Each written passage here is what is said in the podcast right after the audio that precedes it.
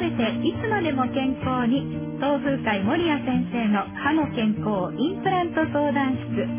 このコーナーは岡山県内や上海で7つの歯科医院を展開する医療法人東風会の守谷慶吾先生に歯に関する素朴な疑問お悩みからインプラント治療についてのお話を伺っております。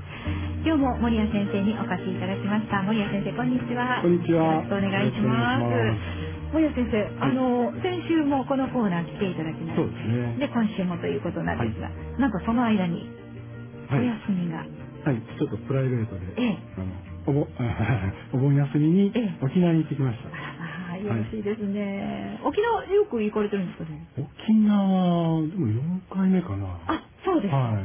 今回はどちらへ？沖縄今回は一泊はしないで、あとええ2泊があの恩納村の方へ、まあ本島ですけどね。ええええはい、ええ行ってきました。ええあのどんな風にお過ごしになったんですか？えーっとね、まあ、あちょこっとダイビングしたり、ちょこっと釣りしたり、いいでした。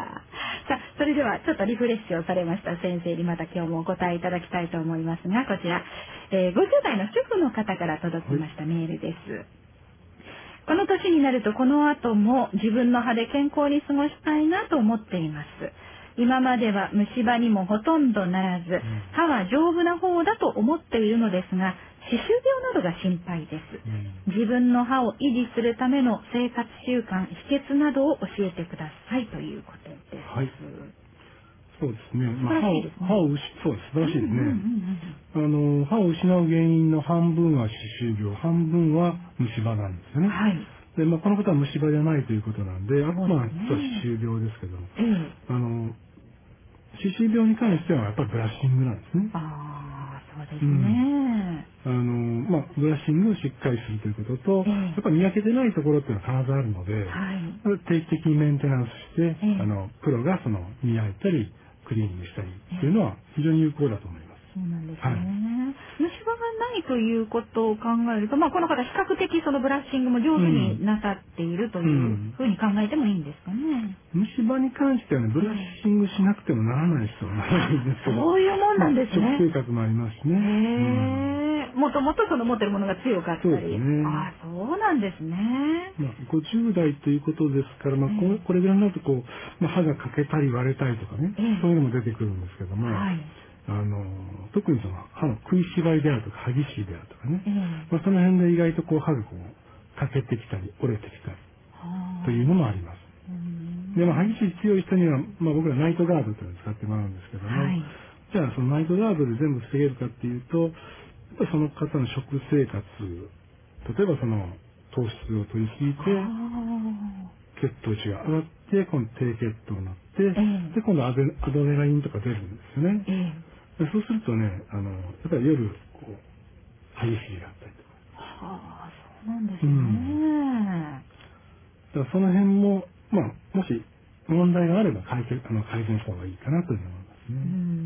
んまあ、糖質を取りすぎているかどうか自覚がある場合もあれば、そうでない場合もあったりしますもんね。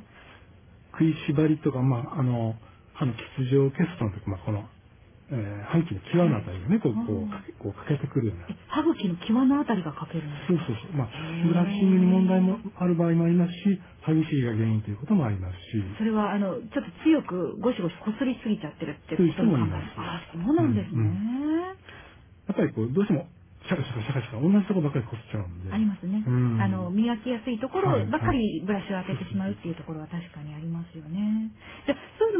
じゃあそういうのも含めて、あの、歯科医院でメンテナンスもそうですし、それからご自分のブラッシングがちょっとこう、まあ、あの、正しいかどうかっていうのを見ていただくっていうのも一つの方法なんでしょうかね。時々チェックしてと、まあ、なあの、レントゲンとか取ってみると、意外なところに意外なものがあったりするので、そうなんですね。じゃあ、まあ、あの、歯科医院も定期的にやっぱり通っていただくということですね。虫歯がなくて私は大丈夫じゃなくって、うんということですよね。これから先30年、40年まだ使ってもらうということになると、やっぱりこの車でも何でもね、こう定期的にプロがメンテナンスしていくと、古い車でもこう、快適に使えるというねう。んそういうのあると思います。うちの両親もでも80超えてるけど、ええほとんど自分の歯ですよ。そうなんですか。はあ、それはやっぱり素晴らしいですね。森谷歯科医に通ってますから。そこはやっぱり。ポイントでしょう。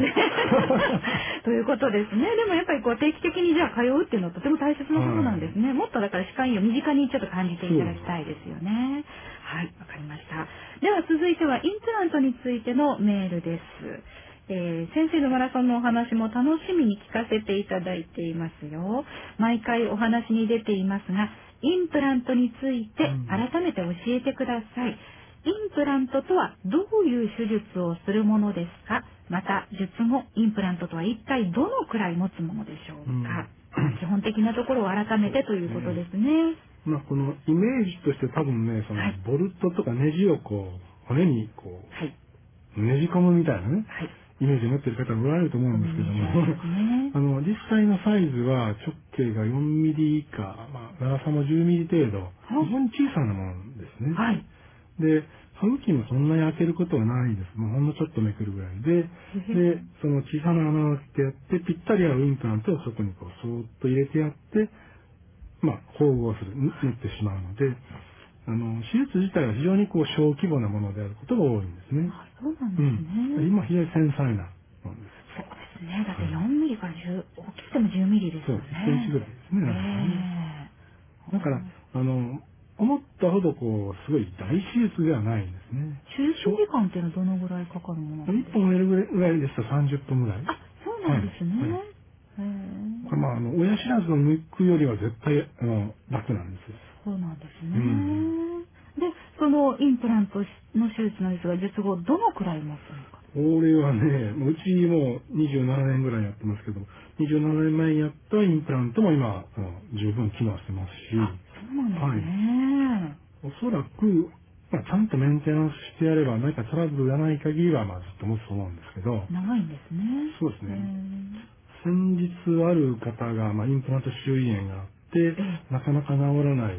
で、こういろいろお話を聞いてると、うん、あの、まあ、結構年配の方なんで、女性の方ですけども、はい、あの骨粗しょう症の注射を半年ぐらい前から始めたって、ね。え？それ教えてくださいっていう話。え、それも影響があるんですか？あるんです、あるんです。あ、そどどうしてですか？あの、インプラント周囲炎とかも、その、歯を抜いたりした時にね、はい、治らないんですよね。はあ。だからずっとなんかその、まあ可能じゃないですけど、ゆした状態になってるという。骨が壊死してしまう。あ、そうなんですね。はい、だから、まあそういうお薬を、まあ、使ってる場合は、休薬してもらうかやめてもらうかという、まあ、あるいはインプラントしないという判断もあるんですけども、途中でインプラントした後でそういう薬を使い出すと、こっちわからないことありますから、もしそのお薬を追加したりした時には教えてもらった方がいいと思いますね。そういうものなんですね。うん、なので、まあ、インプラントをね、あの、手術していただくと、やっぱり、こう、歯科医に定期的にもちろん通うのはそうなんですけれども、うんはい、そういった、あの、他の、その体のことも、まあ、相談をしていただくっていうことが大事なんですね。本当にその薬が必要なのかどうかというのはね、もう問い合わせて、もしやめれるんだったらやめてもらった方がいい薬があるんですよね。あそうなんですね。はい、そのあたりも含めてトータルにね、はい、見ていただけると。